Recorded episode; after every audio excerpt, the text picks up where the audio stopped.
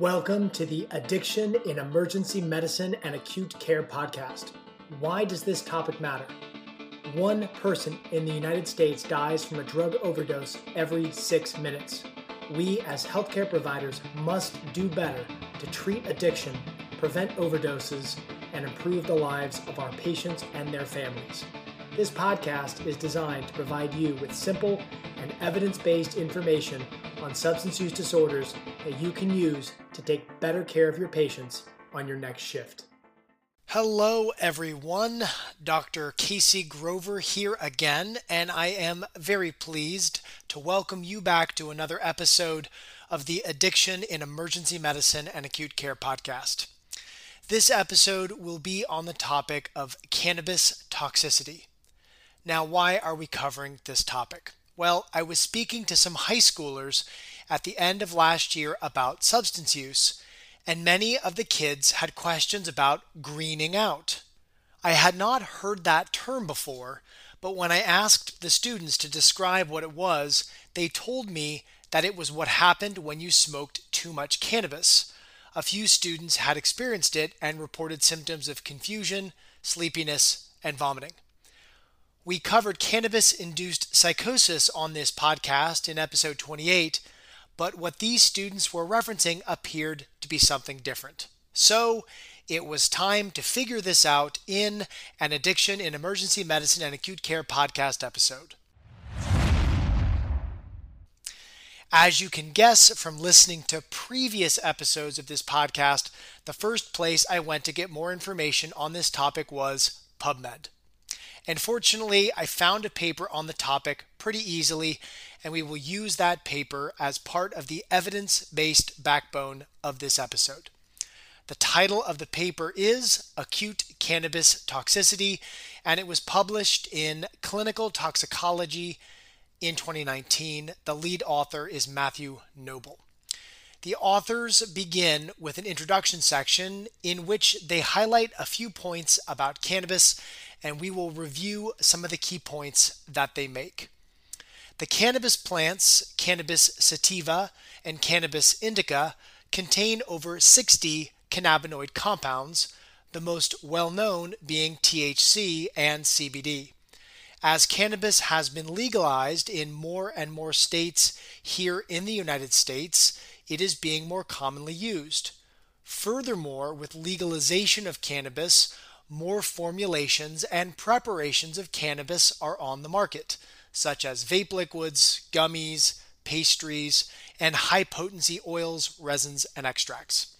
Some of these products, including pastries like cookies and brownies, and gummies, are very attractive to children, which has resulted in increased exposure of children, often accidentally, to cannabis.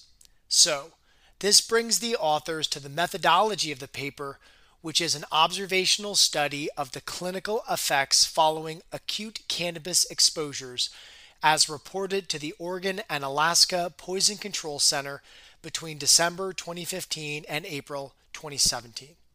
There is quite a long methodology section describing how they were able to sort through, categorize, and analyze the poison control data, but Bottom line, they reviewed all calls to this poison control center when people were exposed to cannabis and recorded what happened to those people. They excluded cannabinoid hyperemesis syndrome related calls, calls related to animal exposures, and calls that involved exposure to cannabis and exposure to another substance or multiple substances. But they did include calls that involved exposures to multiple forms of cannabis at the same time. Okay, on to the results. What did they find? Well, they found 253 cases of calls related to cannabis exposure. These exposures to cannabis occurred in people from 8 months of age to 96 years of age, and the mean age was 25. 54% of exposures occurred in males. Most calls did not provide a quantitative amount of cannabis consumed, but when there was an amount reported, exposures varied from 2 milligrams to 1,000 milligrams of THC.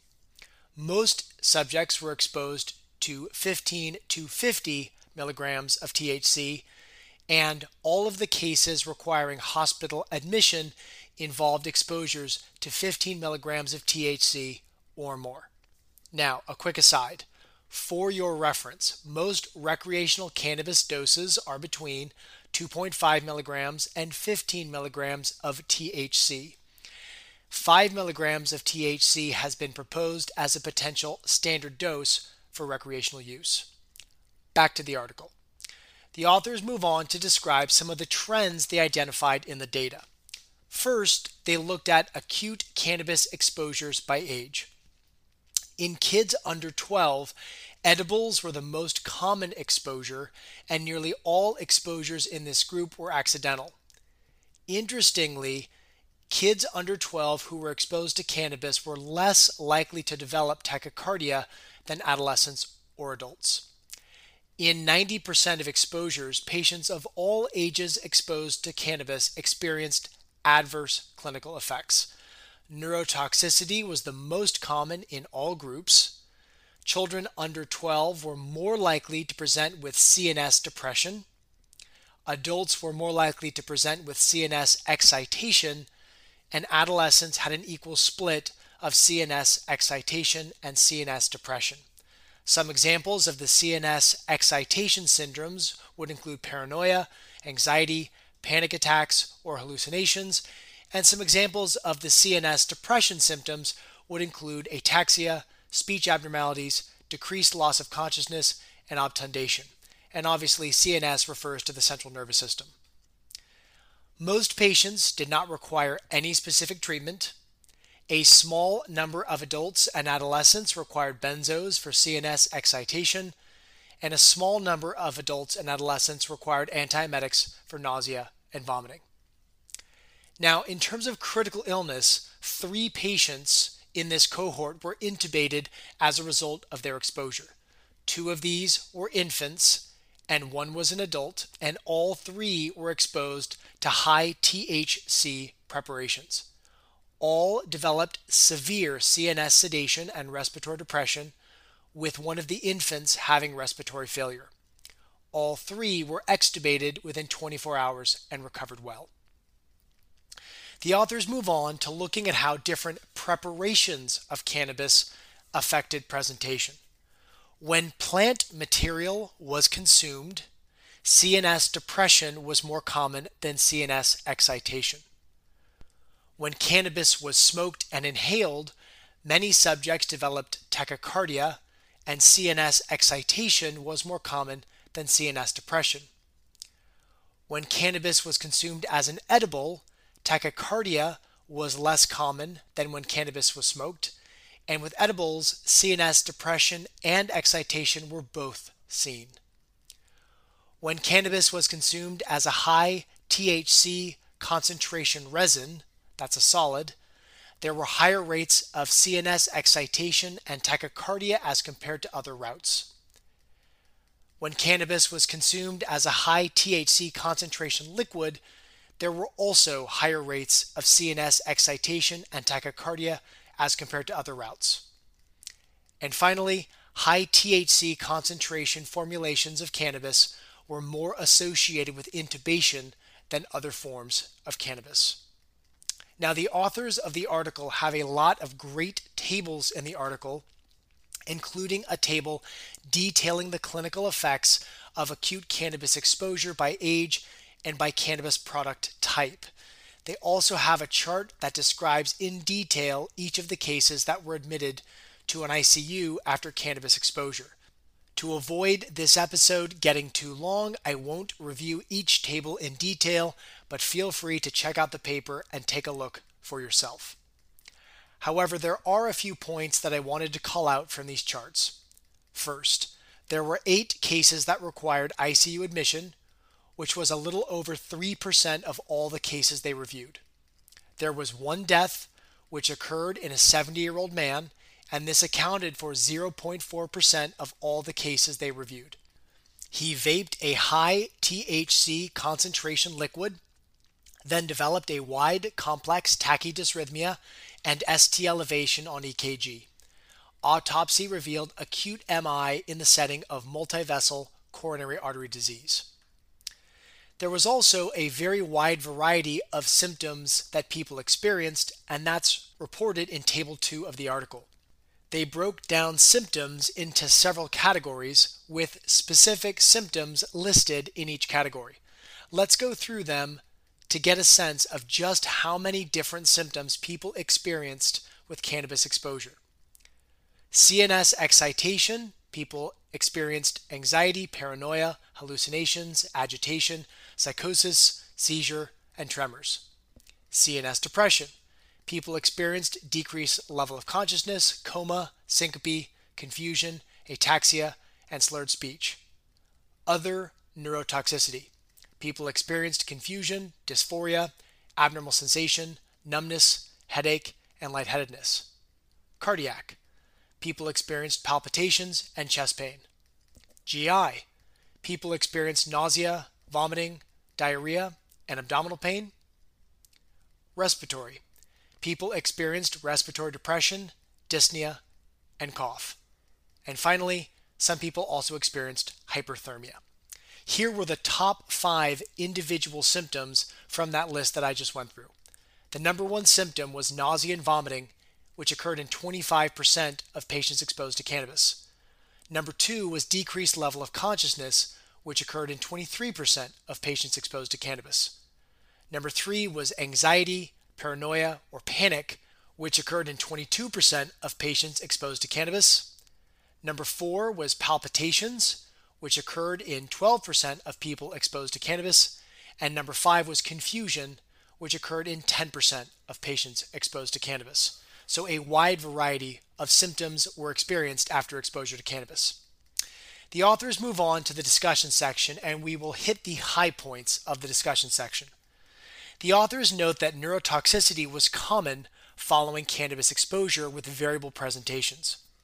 CNS depression was more common in pediatric patients, and the authors postulate that this may be because the weight based dose of cannabis is greater in pediatric patients due to their small size. The authors follow this by noting that there was an increased risk in respiratory depression and intubation when concentrated THC products were consumed, particularly in children. The authors synthesize these two points to highlight the increased risk with cannabis exposure in children as compared to adults, and that greater efforts to reduce children's risk of cannabis exposure should be undertaken. The authors also note that when children were exposed to cannabis, it was most often accidental, and the exposure to cannabis most often came from a cannabis product belonging to a family member. Okay, so that is the end of the first article. I think the article corroborates what I expected to be the case. Kids are more vulnerable to cannabis toxicity. Edibles are appealing to kids and account for the majority of exposures in kids, and high THC concentration products have a greater risk of toxicity in all age groups. Now, this was obviously helpful information, but I still felt like I needed more information on cannabis toxicity, so I went back to PubMed and found a second article, which was published in Stat Pearls in 2022. The title was Cannabinoid Toxicity, and the lead author was Brian Kelly. This second article covers a lot of the same topics as the first article, so I will hit the highlights. The authors of this article address the pathophysiology of cannabis toxicity, which it sounds like has not been fully worked out. There are two cannabinoid receptors in the body that are part of the endocannabinoid system, CB1 and CB2, both of which are G protein linked receptors. CB1 receptors are mostly located in the brain, while CB2 receptors are mostly located in the periphery. Stimulation of CB1 receptors in the brain leads to a modulation of various neurotransmitters, including acetylcholine, glutamate, GABA, dopamine, norepinephrine, and serotonin. While the exact details have not been worked out, excessive stimulation of CB1 receptors by cannabis, such as with an accidental ingestion or acute heavy use, puts all of these neurotransmitters out of balance due to the effects of the CB1 receptors. And the cannabinoids found in natural cannabis are only partial agonists at the CB1 and CB2 receptors. Synthetic cannabinoids are full agonists at the CB1 and CB2 receptors and thus cause even more stimulation of CB1 in the brain, which is why synthetic cannabinoids are more likely to cause toxicity than natural cannabis. Moving on to the toxicokinetics of cannabis toxicity. The authors note, quote, the toxic effects of cannabinoids are secondary to overstimulation of the endocannabinoid system, end quote. The onset of cannabis toxicity after exposure or consumption depends on the route of use, from less than 30 minutes after inhalation up to 4 hours after oral consumption. The duration is also dependent on the route of use, lasting 2 to 6 hours after inhalation and lasting 8 to 12 hours after oral consumption. The authors move on to the signs and symptoms of cannabis toxicity, which we covered extensively in Article 1, so I will just add one additional note from this section. Cannabis toxicity can also, due to the changes in neurotransmitter function from overstimulation of the CB1 receptor in the brain, cause sympathomimetic toxicity. This can include, in severe cases, rhabdomyolysis, hyperthermia, seizures, and renal failure. The authors conclude this second article with a discussion of the treatment of cannabis toxicity. Quote, Treatment of cannabinoid toxicity is largely supportive and focuses on symptomatic and supportive care. Most adult patients with cannabis toxicity improve on their own with observation. End quote. For pediatric patients, the authors note that there is a higher risk of toxicity and observation may need to be for longer. Also, Social services may need to be involved to ensure that the home environment is safe. When there is severe cannabis toxicity, the authors recommend benzodiazepines and antipsychotics to address agitation, hallucinations, and psychosis. Tachycardia can be managed with benzodiazepines and IV fluids. Considering that cannabis toxicity can cause sympathomimetic toxicity, Patients with vascular risk factors may need to be evaluated for cardiac ischemia. Seizures, obviously, would be treated with benzodiazepines. The authors note that most patients can be observed for 6 hours for improvement and or resolution of symptoms and discharged home if improved. For CNS depression, confusion, seizures, or persistently abnormal vital signs, patients may need admission. When edible products are consumed, observation may need to be longer due to the longer duration of effects from edibles. If patients do not clear or return to baseline, then obviously further workup would be needed as cannabis toxicity will resolve on its own once the cannabis is metabolized. And that concludes our second article on cannabis toxicity.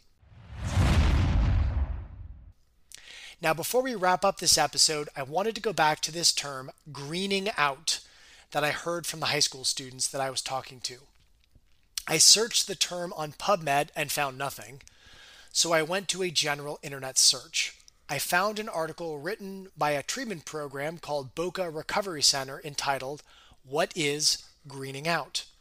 This is not a peer reviewed article, so take the information from the article with a grain of salt but the article did list several scientific articles as references, so there's at least some component of evidence based information here. Let's dig into this article. The article begins with the simple statement, quote, Greening out occurs when an individual engages in overuse of marijuana, which causes them to get sick. Essentially, greening out occurs when someone overdoses on cannabis, end quote. The article further notes that the risk of so called greening out increases when cannabis is mixed with other drugs or alcohol. The symptoms of greening out are described as pale skin, nausea, vomiting, dizziness, disorientation, anxiety, panic, and in severe cases, hallucinations. As an aside, if those symptoms sound familiar, it's because they are the symptoms of cannabis toxicity described in the first article. Moving on, this third article notes that greening out comes from ingesting high amounts of cannabis or THC containing products, and that the risk of greening out increases with the use of high THC containing products. Again, consistent with the first article we reviewed from PubMed. This third article moves on to note that regular cannabis use will cause tolerance to cannabis, and the risk of greening out increases when a large amount of cannabis is used in individuals with low or zero tolerance. The article moves on to a brief section on what do you do if you green out? And it's pretty simple. The article counsels that most episodes of greening out will resolve within 24 hours and that intense symptoms should prompt seeking medical attention. The article recommends that mild or moderate symptoms be managed with rest, lying down, oral hydration, and, if not too nauseated, eating a meal. Next, the article discusses how to prevent greening out, and it's very simple. Quote, the best way to prevent greening out is to use cannabis products judiciously. Do not consume too much. End quote. The article also points out that it may take a while to feel the effects of edible cannabis, so consuming multiple doses of edible cannabis back to back should be avoided. The article concludes with some information for patients on cannabis use disorder and the treatment for cannabis use disorder. Okay, so we've done a pretty good review of this topic. Let's wrap up this episode on cannabis toxicity and greening out with some take home points. Number one, cannabis toxicity is the result of overstimulation of the endocannabinoid system, which causes disruption of the normal function of multiple neurotransmitter systems in the brain. Number two, functionally, cannabis toxicity can be thought of as a cannabis overdose, as it is the result of consuming enough cannabis to overstimulate the endocannabinoid system. For individuals who consume cannabis regularly and have tolerance, it will take more cannabis to cause toxicity compared to those who do not have tolerance, such as children. Number three, the top five symptoms of cannabis toxicity reported in one paper were nausea and vomiting, decreased level of consciousness, anxiety, paranoia, or panic, palpitations, and confusion. Number four, as cannabis affects multiple systems of the body, cannabis toxicity can manifest in multiple ways, affecting the neurologic, cardiac, gastrointestinal, and respiratory systems. Number five, in children under 12, most episodes of cannabis toxicity are due to accidental exposures to edibles. Number six, the risk of cannabis toxicity and the severity of cannabis toxicity are increased in children due to their small body size and when high THC concentration products are used. Number seven, the onset and duration of cannabis toxicity varies by route of use, with the time to onset and duration after consumption being longer with edible cannabis products. Number 8. Treatment of cannabis toxicity is supportive, with nearly all cases resolving within 24 hours and most cases resolving within 6 hours. And number 9. Greening out is a term used to refer to cannabis toxicity in the cannabis using community. And that wraps up this episode. Please consider sharing this podcast with a colleague or two if you find it helpful. Drop me a line at addictionemac at fastmail.com if you have any feedback or reach out on Twitter. The handle is at addictionemac. Thank you for what you do, and don't forget treating substance use disorders saves lives.